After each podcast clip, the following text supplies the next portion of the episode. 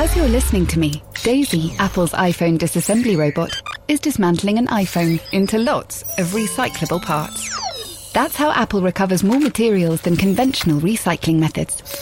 Thanks, Daisy. There's more to iPhone. Hey, I'm Ryan Reynolds. At Mint Mobile, we like to do the opposite of what Big Wireless does. They charge you a lot, we charge you a little. So naturally, when they announced they'd be raising their prices due to inflation, we decided to deflate our prices due to not hating you. That's right. We're cutting the price of Mint Unlimited from $30 a month to just $15 a month. Give it a try at mintmobile.com slash switch. $45 upfront for three months plus taxes and fees. Promo rate for new customers for limited time. Unlimited more than 40 gigabytes per month. Slows. Full terms at mintmobile.com.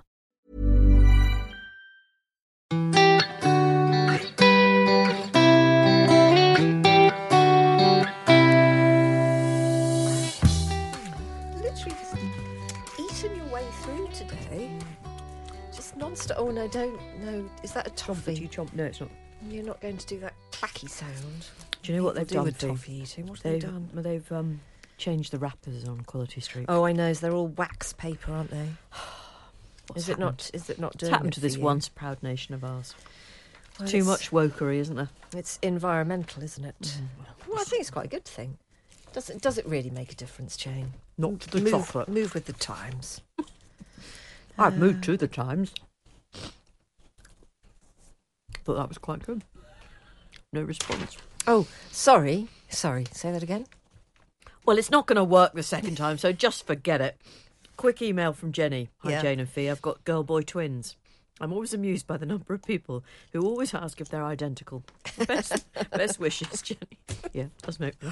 Oh, now there was a fantastic one about kids, uh, two twins who just don't really. Oh, here it is. Don't really get on that well. Oh, great. Uh, I don't. No, I'm not sure whether you want your name broadcast. Probably not. So let's just not. I have identical twin boys who are now 28 years old. Uh, they're not particularly close and don't speak to each other that often. they weren't close as children, even though they're like the same things. I never made any reference to their twinness and actively avoided it. But other people always wanted to refer to it and talk about how they had a best friend for life, which I thought was a bit strange. I think I did everything to be as anti twin in their upbringing as possible, as I wanted them to be seen as separate people. I never dressed them the same, weird to me, but each to their own. And the first time that happened was when they started school and had to wear the same uniform. They are now two individual adults with their own lives who happen to be born together. That's it. Society puts weight on the opinion that twins should be close, and this can level guilt towards the parents if they're not. I know I felt this guilt when they were growing up, even though I knew it was ridiculous. I've grown out of that thought process now. We've had lots of discussions about it as a family too. They both said when they meet new people, they say they have a brother rather than a twin. They would be there for each other if needed, and that's good enough for me. And you go on to say normal service will now resume, and I will continue my car commentary to myself because usually this lovely listener just has a chat with us and shouts at us Yeah. and answers us back uh, while she's in the car, but doesn't feel the need to email. But we're very glad that you did because that's an interesting point. It's a really interesting point, and I that's what I love about doing radio and podcasts is just that that you get the real truth about life. Yeah, there are some twins who are really close. Do you know what? There are also some twins who aren't that close. But I think we should all take heart from um, I think the very sincerely made point that if needs be, they would be there for each other. Yes, like you hope any sibling would. Well, I've you know my sister absolutely has been, and I th- I'd like to think I've done the same for her. Well, let's ask her when she comes No, on as a special guest star next time you're on holiday. Booker. Never Eve ever Booker. coming on. Well, I would like to meet your sister. No. As I've said before, I think we've got quite a lot to talk about, Alison. You're welcome round mine anytime you like. She did briskly WhatsApp me from a hot tub in Wales today My kind of girl. to ask about an Anne Tyler book. But anyway, uh, so she's just discovered Anne Tyler, so she's a lucky woman. Um, and she said, "Oh, I can't believe I've never read a book by this woman before. She's amazing." I tell you what, you don't want to start a good Anne Tyler in a hot tub. You'd never get out. You'd be a wrinkled prune by chapter 764. Yeah, that's true. Yeah. Anyway, I hope she's all right because um, it's not really the best weather for a hot tub, is it? Oh, it's perfect weather. Is it? really cold on the outside, and then you're all lovely and warm inside. Uh, what I don't understand is is the appeal of a hot tub in a hot climate. Why would you want to get into a hot bath when you're already hot? She's in Wales, so I don't think No, that's affecting it's her. not troubling her. Um, can I just briefly? I well, I love these stories, and you know the baby who talked really early. Well, Yes. She's back. She's what's she doing now? The world's youngest talking baby, and there are speech marks around this, doing an enormous amount of work, those speech marks. This is in the mirror today, has told her mum, guess what? At just eight weeks, she's told her mum Uh, I don't know. there's no need to worry about artificial intelligence. No, she didn't say that. She did, though, apparently say, I love you. I think that's more accurate. Proud Summer Galal, 30, claims her daughter Belenti said those precious. what? Valenti said those precious three words two weeks after uttering her very first word, which is the underwhelming hello. Stunned Summer, an architect, said it was such an exciting moment. She was changing her nappy again, which, if you remember, was also the point at which she said hello, young Valenti. But this time, I love you. I mean, that is progress, isn't it? We're in awe of her, says her mum. We think she's the world's youngest talking baby. Well, she may well be, and how how fantastic! I I look forward to hearing more. Hmm. What yeah. will she be saying by the time she's won? Well, I mean, you have to imagine she'll have written the complete works of Shakespeare by this time next month. Uh, on the subject of reading and writing, Camilla says this Thank you so much for introducing me to this profound, complex, and confusing book. This is our book club book, Boy Swallows Universe by Trent Dalton. It's not like anything I've ever read before. At the start, I was bewildered and didn't understand it, and I was tempted to abandon it. But I think books are like people, they don't always reveal everything straight away. I think you're onto something there, Camilla. Sometimes you have to wait to get to know people, you have to put some work in before they show you who they are and become a friend. And it's the same with a lot of books. And she goes on to say, Jane, I've so far picked up on a vibe from your book club that some people only want to read books that are short, easy, and pacey. Oh, how could you say that about me? Books that give you everything on a plate instantly. But is that really how you want to live your reading life? No, only reading no. books make it easy. Do you only pick friends who make it easy straight away? I can I just say I, I do I'm self aware enough to know that no one's ever going to put on my gravestone she was a grafter.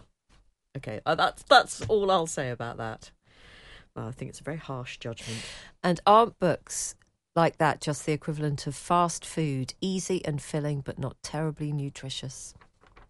Well, Camilla, I mean, there are quite a few people. It's not just directed at you, Jane. There are quite a few people. Well, you're looking at me. who found Valerie Perrin's book a little bit too long, and therefore might find uh, Boy Swallows Universe too long.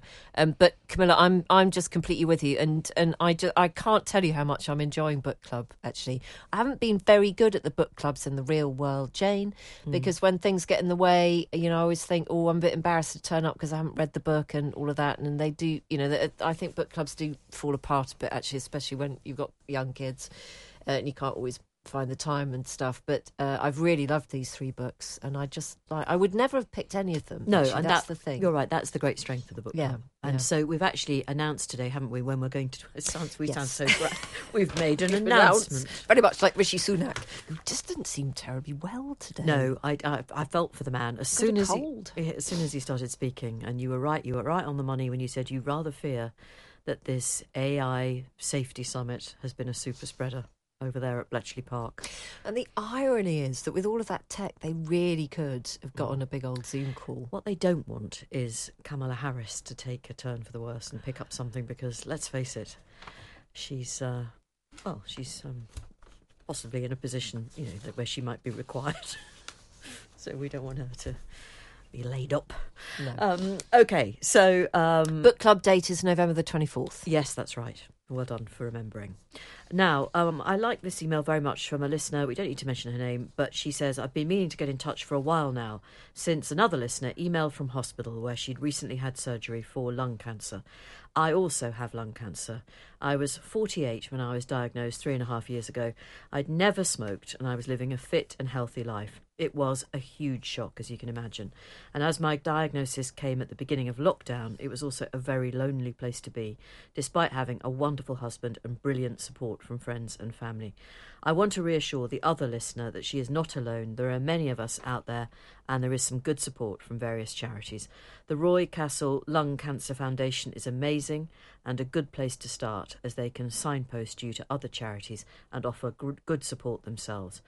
My cancer is incurable, but thanks to amazing research leading to new treatments, I am living an active and happy life at the moment. There are many people like me, young, fit, healthy women, who are being diagnosed with this disease. Would you be able to do a feature about lung cancer on your radio show, as November is Lung Cancer Awareness Month? Well, we are going to do it Yeah. because um, I know it's actually it really is quite a common cancer, and we all too easily associate it with smoking. And I mean, I wouldn't want anyone to get lung cancer, but it is, I'm afraid, something that also happens to people who, like our correspondent here, have never smoked. Yeah, and that's Esther Rantzen's point, isn't it, Yeah, at the moment yeah. as well? Um, so, yes, we will definitely do that. We are going to Thank do you it. for drawing our attention to it, and uh, we send thoughts and love. Um, and actually, I say that quite sincerely because lots of you write to us, and we can't read out every single email that we get. Um, but, you know, please do know that if you tell us quite serious things about your life, uh, it does go in. We don't just kind of, uh, you know, chuck them away and not No. think about them. Um, I'm going to change the tone of the podcast, though, now uh, with a very brief email from Jude, who says 12 years ago, I rescued a puppy from Battersea Dogs Home. After months of speculation, I bit the bullet and ordered a doggy DNA test to find out which breeds were involved in this funny little creature. To my huge surprise, in brackets and confusion, it turns out that he's 50% Jack Russell and 50% Doberman. Still can't work out how that happened. Best not to think about it too much. But you sent a picture of the little chappie. Oh, Sweetheart. that is, he is gorgeous. Yep. Is Real he having a little sweetheart. bath? I don't know. I think he's just having a little hug. Oh, He's, right. uh, he's next to a washing machine, though. Oh, Yeah. They've Maybe got- there's been an accident. Love some lovely white goods in that house. Absolutely wonderful. Um, this is from Sandra. I haven't seen the ghost photo yet. No, that's because on reflection in the office, Sandra, uh, it, the decision, decision was taken that it did go on the story. It did go on our story. I, I apologise. I thought there'd been an editorial intervention. It was decided not to post the image because it was so frightening. but, in fact, but in fact, it has gone on a story. I don't know what they are. But it, it would have been and gone, wouldn't it? I think it was. Um, Sandra, you haven't missed much. Um, I'll be honest with you. It's a couple of people dressed up in white in in some ruins. But, no, but um, the person who took it, we can't doubt uh, the veracity of her statement. Oh, I'm not. I'm sorry. Uh, back, backtracking completely. I want to please everybody. This has been such a frightening week of terrifying stories from you all. Um, as Sandra does say, Jane, when you do your spooky voice, you go so quiet. It's actually really hard to hear you in the car. I know my my spooky voice is very very Do it again. very frightening. um, on the Young Wives theme, my mum used to go to keep fit in the school hall at my primary school. She never appeared to get any fitter, so I'm afraid we used to call it keep fat. That was in the 1970s. Do you know what, Sandra? I read that out because that's exactly what my sister and I used to do to our mum when she would keep. And I really regret it. It was so horrible. Why did we do that? I've never lived in London, says Sandra. So I was amazed to hear that you didn't go walking on the heath on a regular basis. We're always hearing about people meeting up on Hampstead Heath. Or maybe I've just watched too many films. Well, I have been to Hampstead Heath. but it's because I don't really live anywhere near it.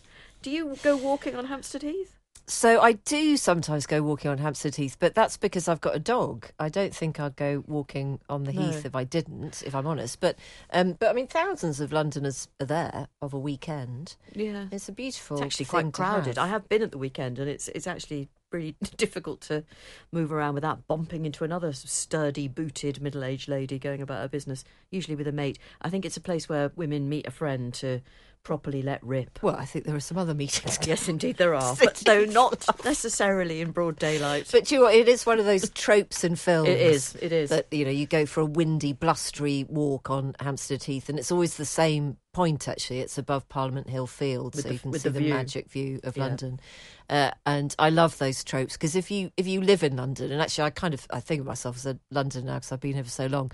Um, uh, the other one is uh, whenever they have a, a a film shot on a bus, Yeah. it's always on the top deck. Always. always on the top deck. and you're always going past. You're always going past the Houses of Parliament. Of course. Yeah, Big Because Ben in the distance. Every it's a little known fact globally. Every single bus in London does go It does. past the Houses of Parliament. and and also uh, there's there's just there's there's never a, a rowdy teenager at the back, someone who's been asleep for a couple of hours. Uh, it just never happens. London buses are packed, in my experience, absolutely packed. Especially on days like today. But Oh. that's never reflected. Uh, We'll take more tropes from films. I have to I say, think. yes, we will. But the other thing that's not reflected, you can't do it on films, is just, I mean, on, I've said it before, but when I come out of the tube station in my neck of the woods, the smell of cannabis, I'm going to use the old fashioned expression, cannabis.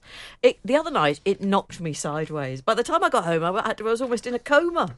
Well, I mean- probably just a little bit high. No, just, yes, I ate 16 packets of biscuits, 27,000 marshmallows, And and felt a at peace with the world. totally at peace with the world. Yes.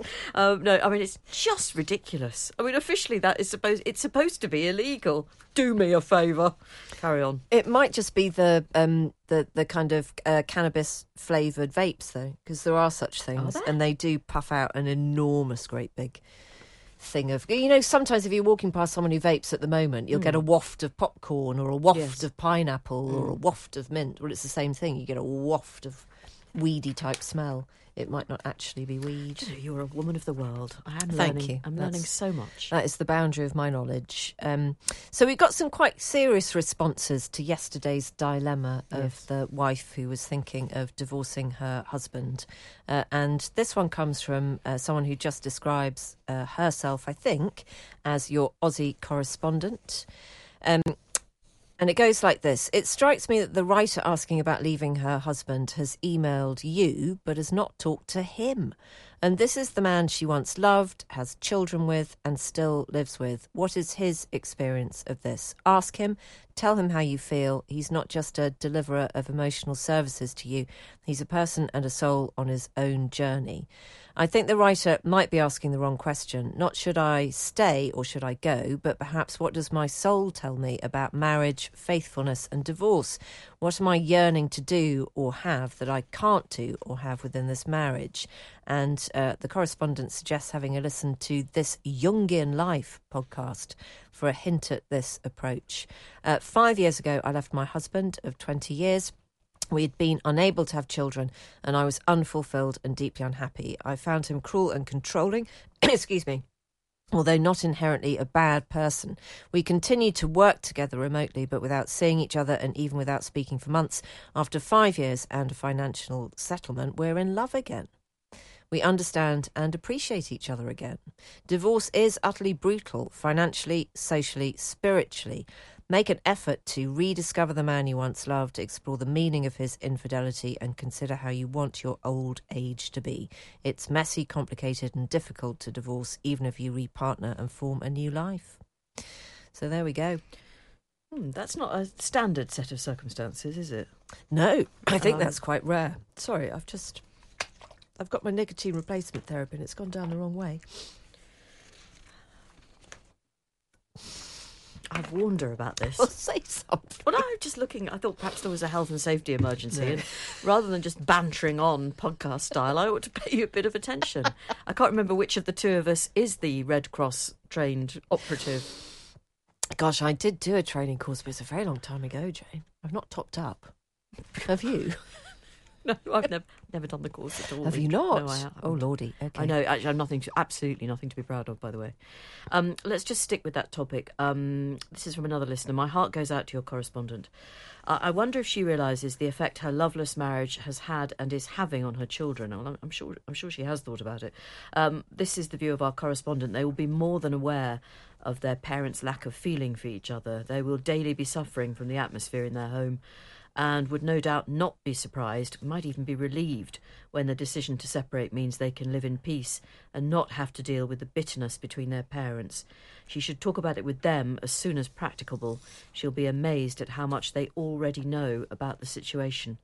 Another thought perhaps her husband is waiting for her to make the decision to separate so he can't be blamed for splitting up the family. I suppose that is a possibility, isn't it? But of course, we've no idea because we don't know the man.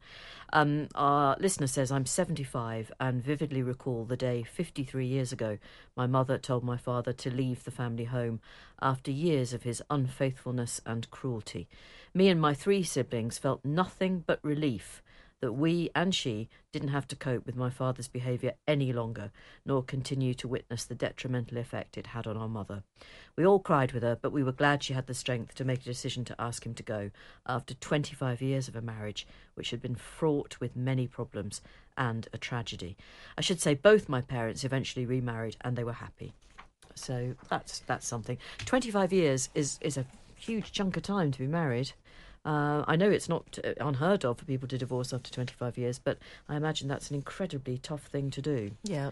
So, to our correspondent who originally wrote in, I'd say just give it a bit more time. And I suppose the lovely thing about hearing the opinions of strangers is just finding out which bit really pricks you. Because there might have been all kinds of responses that actually you weren't expecting to get. And I hope that something along the way has made you go, oh, okay, maybe that's the little thought that's kind of lurking in the, the back of my head that hasn't quite got to the front yet. Yes, I gosh, this is such a tricky area, and we are both. We couldn't be keener to emphasise. Neither of us are remotely expert No. in anything, really. Well, we're not Uh, really remotely expert in our own lives, No. Jane.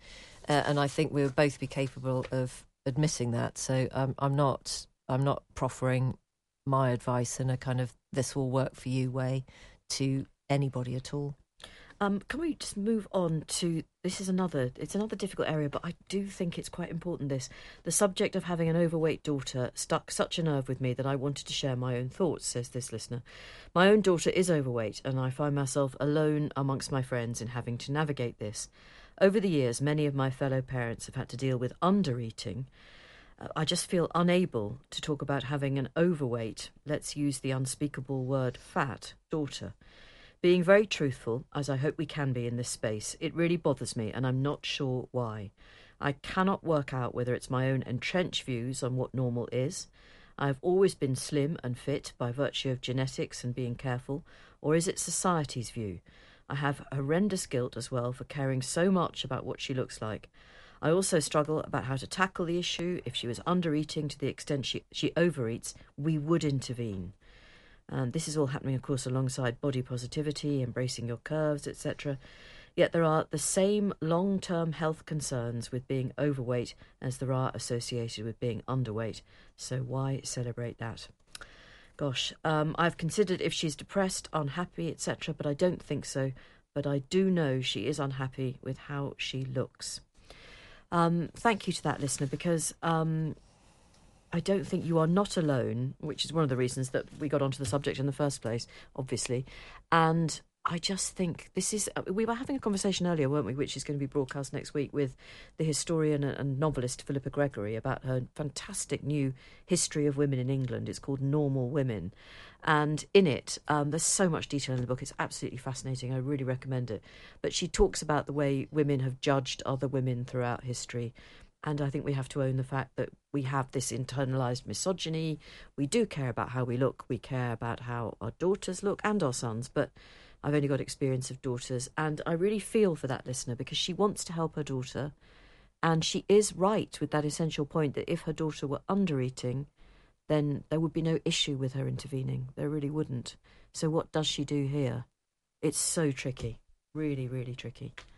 Um, and I'm not sure I've helped. But I wonder if anybody else has any other ideas. I mean, you love your daughter and you want to provide a safe and happy place for her to be at home and you want to be available to her to talk about things if she wants to. But I mean, I'm you know I supposedly talk for a living, and I don't always find it the easiest thing to do to open up a conversation of that sort of nature with with my own immediate family. Uh, it's sometimes easier to do it professionally than it is to do it in my real life. In fact, it's often a lot easier. So I wonder what your daughter thinks of other women who are in the public eye uh, who are very proud of their larger bodies. And, you know, some of the most notable people being Lizzo, who has created a, I think, just a whole new uh, space actually for women to be large and curvy and proud. And Adele for a while was in the same space, Yeah, but Adele is a different shape now. This is why the issue's so important and so confusing. Yeah, so maybe go into it asking your daughter what she thinks of, of her world around her and all the images that she's getting. And do you know, I do think sometimes it's just like with a friendship, isn't it, Jane? Sometimes when somebody, when you when a friend of yours confesses their ignorance about a subject, it will take you by surprise. You know, you'll think that they were so certain about something, but if they suddenly go, "I don't know what to do with this thing in my life," and maybe does um, does the correspondent say how old her No, she daughter doesn't, is? no. no. So I think sometimes it's exactly the same in parenting. You just have to say, I don't really know what I'm thinking about this. Do you know what you're thinking Sorry, about I've this? just realised she said adult children, so we're assuming that um, a bit like my kids, sort of in their twenties, still, Okay. still at home. So maybe it's easier if they Mm. are, you know, no longer, uh, you know, very young children to just confess your own ignorance about the whole subject and ask them to pile in on you. Mm. Gosh, I really feel for you actually, and thank you for emailing. And I think you've been very honest. And you're, by the way, thank you for also acknowledging that this is a safe space, and we absolutely always want it to be. And I think it's quite important to acknowledge the trickier areas of, I'm going to say motherhood, because I think this is largely a motherhood thing. Um, I think. Well, I was just about to say, actually, I think it's incredibly dangerous to assume um, that it's only daughters who are going through all of that. I think. No, no, I, I, I don't think it's only daughters. I mean, in the sense that I don't know whether men, I don't know whether fathers feel as connected to how their children look. Oh, I don't know about that, Jane. Oh, well, I don't know. put it out there. actually. And I, th- I, I think that the, the di- I think the dynamic of what your dad thinks about you is really pretty key in in your upbringing. I don't know whether I just think it's this kind of because of our internalized view of how women should be that maybe we are harder on I mean I don't know I don't know I mean let's just let's see what other people think about this because um and also we don't actually know I mean our listener thinks that their daughter is unhappy but she, she doesn't actually know But So- that's what I mean. Ask Yeah. ask her to tell you. Uh, to you know, ask her what she thinks your ignorance is, and see what the answer is. Mm. Might surprise you. Um, shall we? Oh, we'll get on to Matt Willis in a moment. But uh, sorry, I've just I've just seen the other email I wanted to read out from uh, a listener who, many years ago, when she's in her early thirties, with two young children and a husband who loved alcohol more than his family. He wasn't abusive. He was just, in my view, a bit weak. She says he had endless chances to turn his life around, but he just loved his lifestyle too much. I looked at myself in the mirror and said to myself, Think about yourself in five years being in this situation. You would say, Why didn't I do it five years ago? Why have I wasted my life? Precious time is given to us only once. Trying to save something which doesn't give me love, respect, and comfort, I cannot afford to waste these five years. So, our correspondent says, I left my home country, I got divorced, I emigrated to England with two small kids. The challenge associated with all this was nothing compared to waking up being that man's wife every day. Almost 20 years from divorce, I have never regretted my decision, even for a second. You've only got one life, kids will understand it, they already know there's something not right there. Okay, so I mean that correspondent has really been through it, come out the other side, and what a brave thing to do to move to move to England with your kids um, in that situation. Now, our big guest. Our big guest today is Matt Willis. So, we've been talking about addiction on the programme all week. We've had some really interesting conversations around it with family members, with an MP who's got some uh, skin in the game. Her mother was an alcoholic and she's a Conservative MP. So, you know, she's now part of a government that is trying to deal with an increasing problem of addiction across society. So, we've ended the week uh, with the story of getting to uh, a place of recovery um, with Matt Willis. So you might know him as the lead. Is it no? He's bassist, isn't he, and vocalist in Busted. Do you know whether or not I've got that right, Jane? Well, uh, Jane's making a face there. that's right. okay, pop pickers. Uh, but he's also an actor. He's married to Emma Willis. Uh, he's won two Brits. Uh, he won I'm a Celebrity as well, but he's had a, a really, really difficult relationship with drugs and alcohol that's led him to be in rehab, uh, I think, three times. Uh, he is a recovering alcoholic and drug user now, and I think he's been clean for quite some time. So we wanted to talk to him about his story, about what addiction really feels like. Uh, he's got a podcast called On the Mend where he talks to people who've got through similar experiences, and he made a documentary called Fighting Addiction, which you can find uh, on all platforms actually now. Uh, so he came in this afternoon, and we started by asking him to describe where he is at the moment. Uh, I'm very happily clean and sober, and I have been for just over six years now.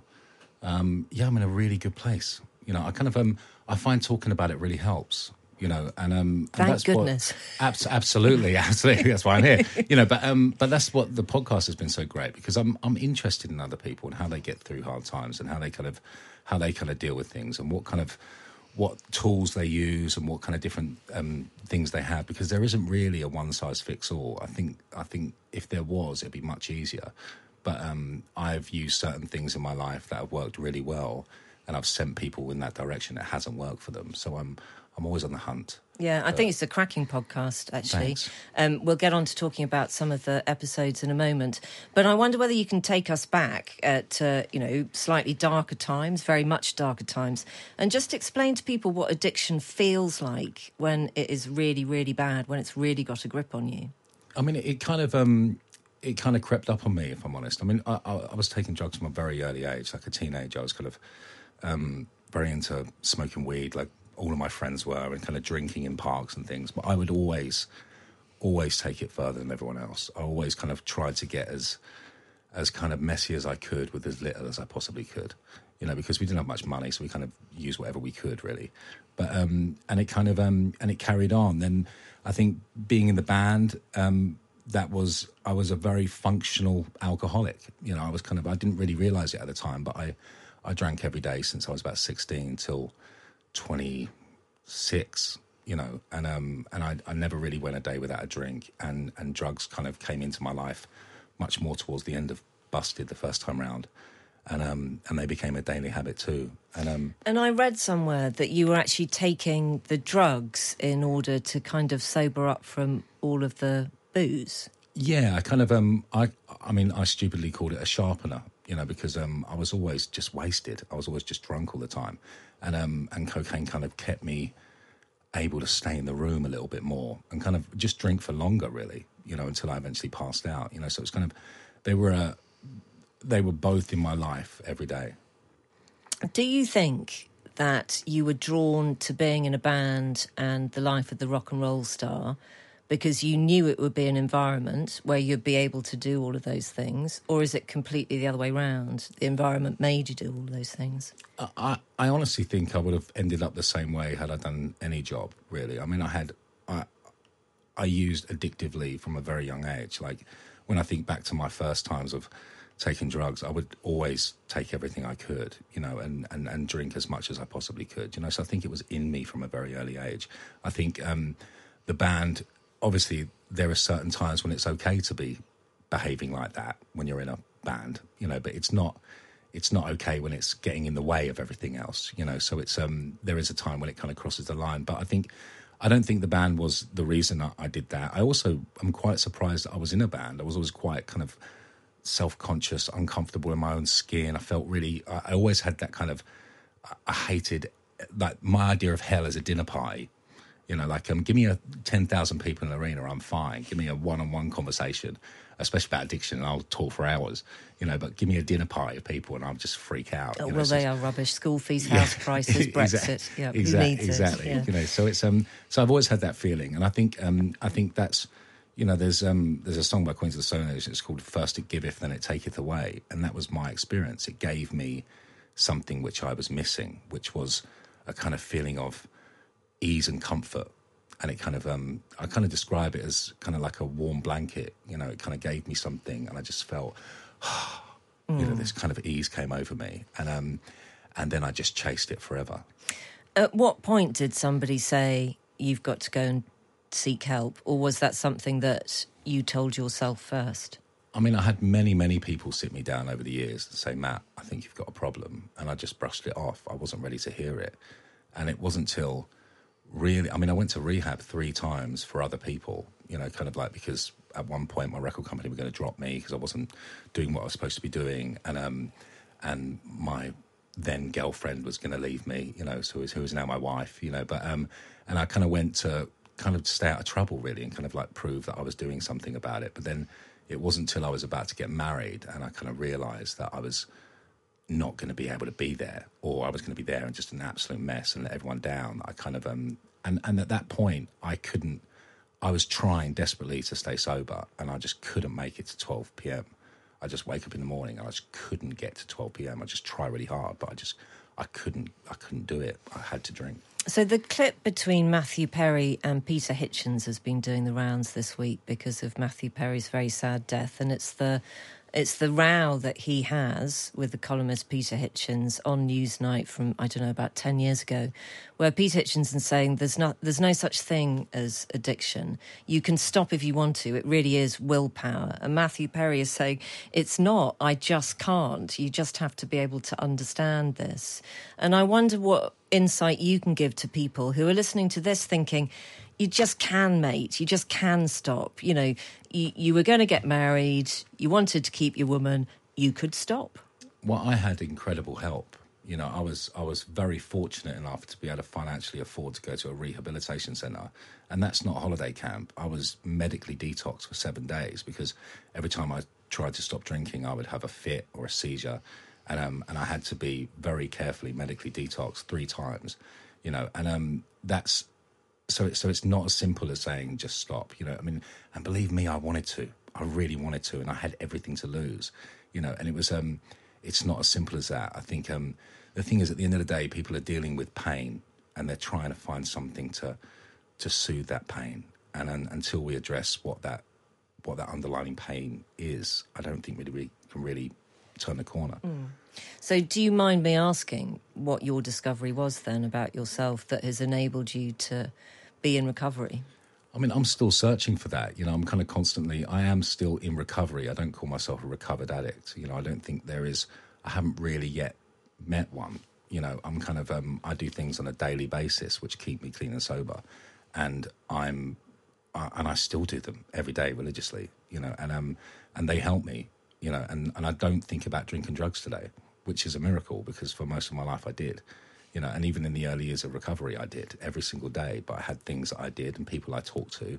I think reaching out is one of the most important things. I think, you know, we're always scared. I think to kind of show who we are to people because we we seem weak, when actually all I was met with was love.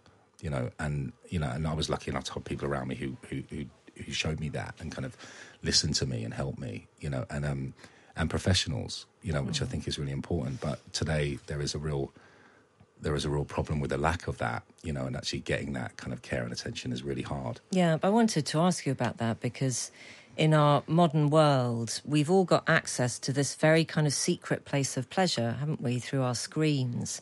Yeah. So those addictions that you can facilitate through screens, I mean, especially gambling, but I think porn as well. Uh, do you do you worry that we're kind of sleepwalking into a real addictive abyss where we shouldn't be because we've learnt so much about what addiction is through the more visible addictions, yeah. as with your own? Yeah, I mean, uh, the thing is, I think people describe them as kind of lower grade addictions, you know, but I think anything, addiction is addiction is addiction, you know, and I think the thing for me is that at the beginning, when I was drinking and using, I wanted to be out, I wanted to be with people, I kind of wanted to socialize, but my, the longer I, I went at it, my addiction wanted me isolated on my own, just doors locked, windows down, on my own the whole time. And I think that's what we're getting with this screen is that it kind of isolates you and you kind of you don't really need to speak to your friends you can go on facebook you can go on instagram and kind of see what they're up to see what they had for dinner you know you kind of don't you, you don't yeah, really you can, get your, you, need, you can yeah. get your need from other people you know when actually we're missing that that social interaction, that kind of sense of community, which I think is really missing right now. So there's an episode of your podcast where you talk to a gambling expert, gambling addiction expert, specifically actually who deals with an awful lot of women. Yeah. So her name is Liz Carter. I thought she was really phenomenal, Matt, and she said this extraordinary thing about someone who she had been treating, uh, who had felt it should become a gambling addict because she was in a difficult relationship. She wasn't really able to leave the house. So she'd started doing the on screen gambling and she'd been wearing one of those fitness watches. And Yeah. she noticed that after about half an hour of being on the screen gambling, she was so calm. Her fitness watch basically told her that she was in a deep meditative sleep. Yeah. And that's the physical kind of sense of being lost in this zone. and I'd Absolutely, never yeah. realised it was actually quite such a physical thing. I mean, that blew my mind. I mean, talking to her was so intriguing because I, I've never really, um, I, I don't go anywhere near gambling because I'm too scared. But um, also, I'd liked money to buy drugs, you know, so I was always a bit scared of gambling. But um, it's, uh, it was fascinating talking to her, and also the kind of relationship that I could I could kind of put on it from a from a drink and drugs point. It just felt exactly the same. What they were talking about felt very similar to me, but a different substance of choice. You know, so I think it's um it's it's fascinating. You know, I think the, the science that's coming out about addiction now and kind of dopamine and kind of the kind of dopamine balance within the brain and kind of dopamine and pain are on kind of like a seesaw. And when dopamine goes up, pain goes down. And when dopamine comes back down, it goes a bit lower, so pain goes up. So you actually physically feel pain when you're coming off drugs. What does good treatment look like for alcohol and drug addiction recovery? I mean, I can only talk from my experience. I mean, when we were making the documentary, we um, we had a limited time to show everything that we filmed, but we filmed a lot of stuff, and I went to so many different places. Like, I went to a, an amazing detox unit in St Thomas's um, in London, and it was the only NHS detox unit within the M25. So that's 32 boroughs, and they had 11 beds. You know, so that on a waiting list of years and years and years. You know, so it's it's um it's I mean, I, th- I think it's it's it's hard for me to. Uh, I don't know enough about the world of politics and, and, and how people get money and stuff. I don't know about funding, but everywhere I went, it was like, this is great, just needs more money. This is great, just needs more money. But then you've got the stigma attached to addiction that people are saying, I'm not paying my money to fix drug addicts, you know, which is which is so sad because those people are are people, you know, and they're just the same as everybody else. They've just got an issue which they're dealing with, you know, and it's um, and it's and it's breaking them and it's breaking their family and it's breaking everyone they love. Do you somehow es- escape some of that stigma because you're, you know, a very successful, very well-known rock star? Well, I, I- I think um, I think now when I meet people, you know, I don't necessarily seem like an alcoholic drug addict, but I am.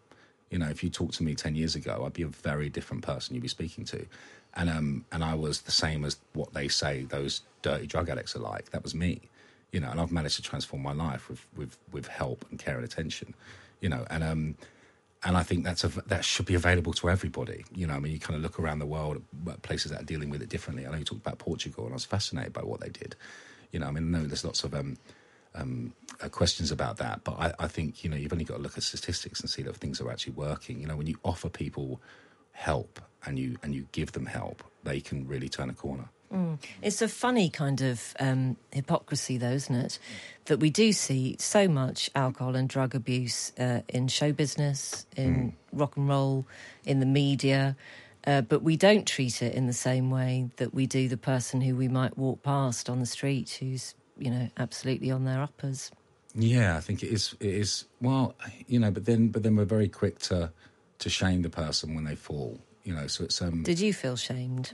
Um, a few times, you know. I mean, I, I was kind of um, like everyone kind of talked about don't believe the press and whatever, but most of it that came out was true, you know, and that's what I was reading, and it hurt, you know, because I was like, that's absolutely true, you know. But it's um, I didn't feel um, I, I felt massive shame around my addiction, but I've had to work on that, you know, and now I don't, you know. Now I've kind of turned that kind of resentment and, and, and shame into, you know, I think then someone on my podcast told me that shame fades when you show it to the light. I think that's so true. You know, we, we hold these things inside and they eat us alive when actually sharing them is the is the best medicine. Yeah. Can I just ask, how do you navigate uh, you're in very early middle age, Matt, but you are. You're- Yes. Oh, absolutely. How, how Yeah, yeah. do you navigate? I'm reminded by my wife daily. Welcome Yeah. to the voice of Yeah, dawn. I am a very, very old middle-aged person. But th- the fact is that um, you still have to go to social events, don't you? And be, or do you? I mean, Yeah, I mean, I've and- just been on tour with my band. We well, just did, that's a yeah. different kind of. That's a very exaggerated form of Yes. social life. But the the run of the mill occasion at a friend's house, you know, you like these people, Yeah. and they're all having a drink, and I just don't know how you do it. How do you get through the evening? Um, well, if I'm honest, I I don't really I don't have a problem in saying I don't drink. You know, I used to say I'm driving. You know, that was my best kind of thing. I say not for me, I'm driving. But now I say no, I don't drink. And when someone asks me, I don't really go into kind of saying I'm an alcoholic. I just say it doesn't suit me. You know. But are you? I mean, be honest. Are you just bored to tears all night? when it, once it gets to 11 o'clock yes i'm looking for the door you know but i think that's the thing i always have an out you know whenever i go to anything i have a time when i leave and i don't stray past that time because i just don't want to be around it very much you know but um and i don't mind people having a drink like um like a lot of my friends and close people in my life drink and and it doesn't really bother me you know because i i kind of know very well that i can't and that's okay VoiceOver describes what's happening on your iPhone screen VoiceOver on. Settings. So you can navigate it just by listening. Books. Contacts. Calendar. Double tap to open. Breakfast with Anna from 10 to 11. And get on with your day. Accessibility. There's more to iPhone. A lot can happen in three years, like a chatbot may be your new best friend. But what won't change? Needing health insurance. United Healthcare Tri Term Medical Plans, underwritten by Golden Rule Insurance Company, offer flexible, budget friendly coverage that lasts nearly three years in some states. Learn more at uh1.com. It's that time of the year. Your vacation is coming up. You can already hear the beach waves, feel the warm breeze, relax, and think about work. You really, really want it all to work out while you're away. Monday.com gives you and the team that peace of mind. When all work is on one platform and everyone's in sync, things just flow wherever you are. Tap the banner to go to Monday.com.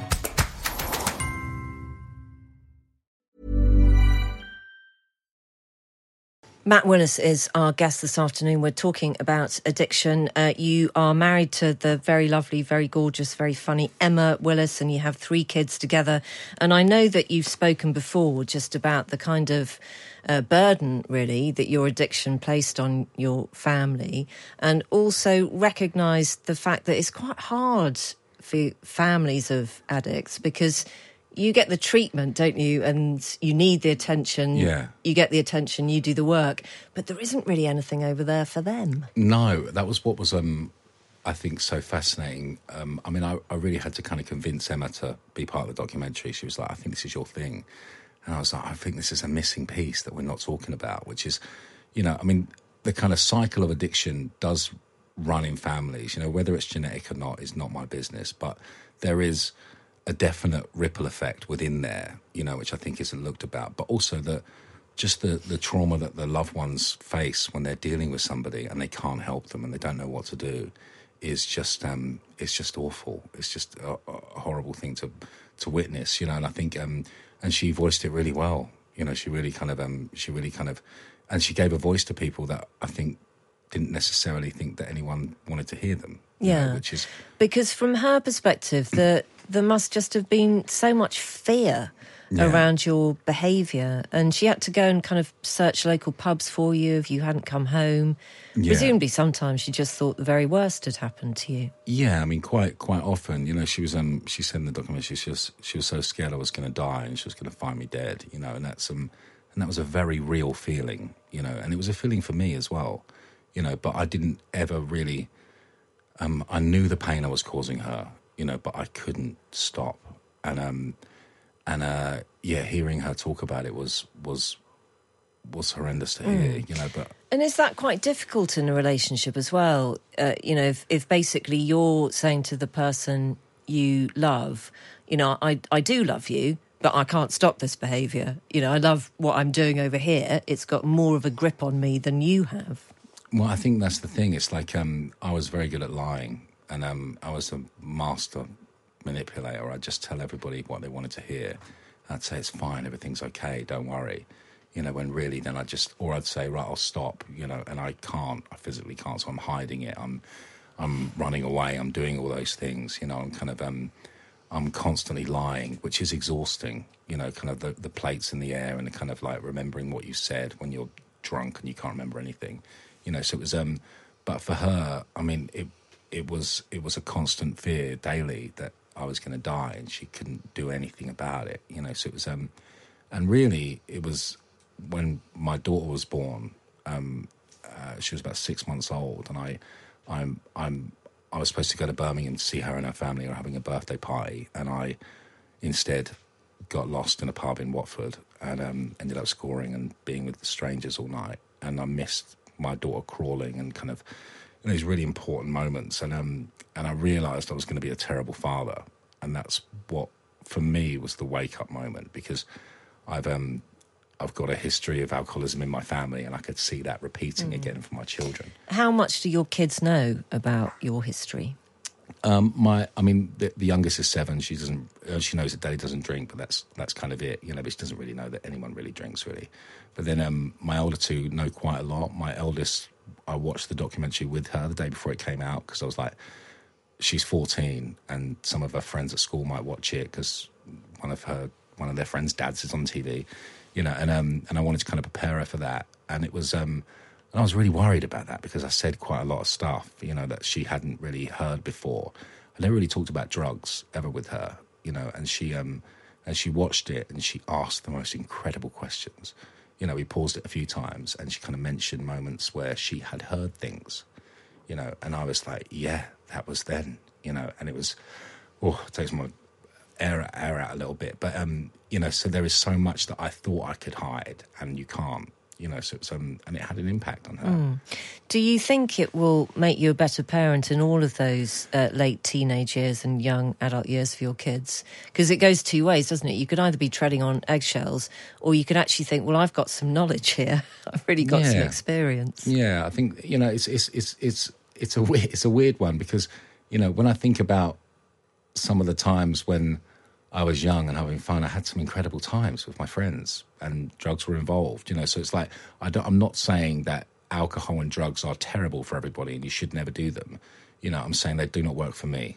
You know, and that's been my my story. You know, but I'm not saying that no one should ever do these things. Most people do them recreationally and they're fine. You know, so it's um um, it's just um, if they are if there are certain signs or certain things you want to talk about, you know, you know you can talk about them. Uh, we're almost out of time, Matt. We could chat to you for so much longer. Um, I wonder whether there are a couple of things that you just want to tell us that you've learnt from your own podcast. Um, I think you know the biggest thing that I've that I've kind of I've come to with the podcast is honesty. You know, there's something which addiction strips you of that. You know, you kind of you cannot face the truth within yourself, let alone telling somebody else. You know, but the the fact of actually opening up and talking about things, um, and that's been everyone's story. Is when they first start to talk, things start to change. You know, and um, and it's not I'm so sorry, I'm so sorry. You know, it's actually going. This is going on. This is how I feel. What do I do? You know, and and that's been that's been the biggest the biggest thing. Is the first step is, you know, admitting you are powerless. You know, and moving forward. Yep. Uh, the episodes are a really, really lovely listen. I love the fact uh, that your friend Doogie, Yeah. uh, uh, he discovered he discovered kimchi and the power of Marcus Aurelius Absolutely. in his Yeah, yeah. recovery. I mean, whatever works, whatever Doug. works. Yeah. Yeah. Matt Willis was our guest on the programme and is our guest here on the podcast today. Uh, this one comes in from Francis Stewart, and it's a good point to make, actually, Francis. Uh, just listened to Matt Willis talking about his recovery today, and I felt the need to give a shout out to all of the different recovery support groups for families of addicts, particularly Al Anon family groups for the families of alcoholics. So, what was said in the interview about there only being help for the addict isn't strictly accurate, as there are support structures for the family members in order for them to recover from the devastating effects of living with uh, the addiction of a relative or friend. So, thank you for pointing that out, Francis. Um, I thought, though, that actually Matt's recognition of what his addiction has done to his wife and his family uh, was actually pretty honest, and he, I, I got a sense that he did he has felt very accountable over the last couple of years. But boy, that's a difficult path to tread. Well, it, it is, and he's only he's a young young man, Yes, really, isn't he? he is. Um, and I think it's it cannot. I mean, I imagine moving in the circles in which they move or could move because of their incredible connections to. I mean, Emma is a hugely successful television presenter. Matt's probably got all sorts of uh, links to the music world and the business of show. It just can't be easy. It just Mm. it can't because the temptation must be there the whole time. Yeah, I do think there's still something so ridiculous about what happens in plain sight in showbiz. Well, I agree with you. And what we bonkers. celebrate in creative people. Yeah. We absolutely give them license to damage themselves through Mm. drugs and alcohol and we really properly celebrate it it's part of the you know the mystique of the creative process and they recorded this album when they were all completely off their tits and they recorded this single you know when he was so incapacitated he could barely get into the studio you know it's part of the mythology Yeah. isn't it Well, and we it's- all buy into it. but then the person, you know, who's sitting next to us on the bus, you know, who's wet themselves and can't get off Mm. the bus because they're so. Well, and also they can't they can't afford the drugs. drugs Yeah. they're addicted to. But we just have a very, very different kind of morality attached to both those things. Yeah, yeah. Gosh, some big themes on today's podcast. We were just a couple of little women chatting. That's how it was meant to be And you started off by having a lovely toffee. It wasn't just toffee. It was the all new Quality Street wax wrapping. What did you have? You had a coffee cream. I've had two. I've had an orange, three coffees, and that was. I think that was just caramel chunk. So on the programme today, the lovely Hannah Evans, who's deputy food editor at the time, she brought us in some crumpets to taste, uh, and they were beautiful when she brought them in on a plate, and then they disappeared out of the studio, uh, and uh, the production team did some sampling. I got a little bit hungry at about quarter to five, so I just said, "Is there, are there any crumpets left?" Jane Mulkerrins brought in this plate of just half-eaten Yeah. bits of breaded products. It was like there'd been. I don't know, a, a crumpet themed zombie apocalypse event. but all of them had bite marks. Just they'd been Just gnawed. just gnawed was the word. It was disgusting. I really would have to be going some if I was going to finish one of those. If you wonder what it's like, Times here, have changed, Jane. it's, it's just a bit like a student flat, and not in a good way. Oh, anyway, right, I'm quite hungry actually. Could we go now, please? Yes. Have a lovely couple of days. Keep out of the windy weather, please. We don't want to lose anybody. Uh, see you on Monday. Yep, have a lovely weekend.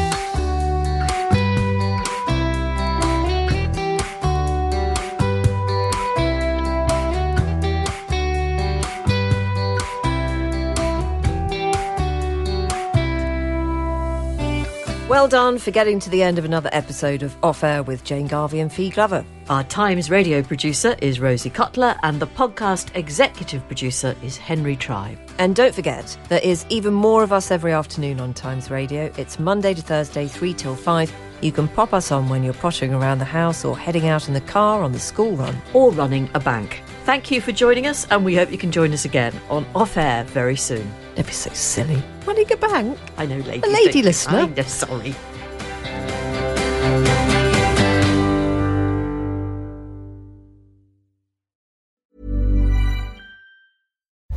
As you're listening to me, Daisy, Apple's iPhone disassembly robot, is dismantling an iPhone into lots of recyclable parts. That's how Apple recovers more materials than conventional recycling methods. Thanks, Daisy. There's more to iPhone.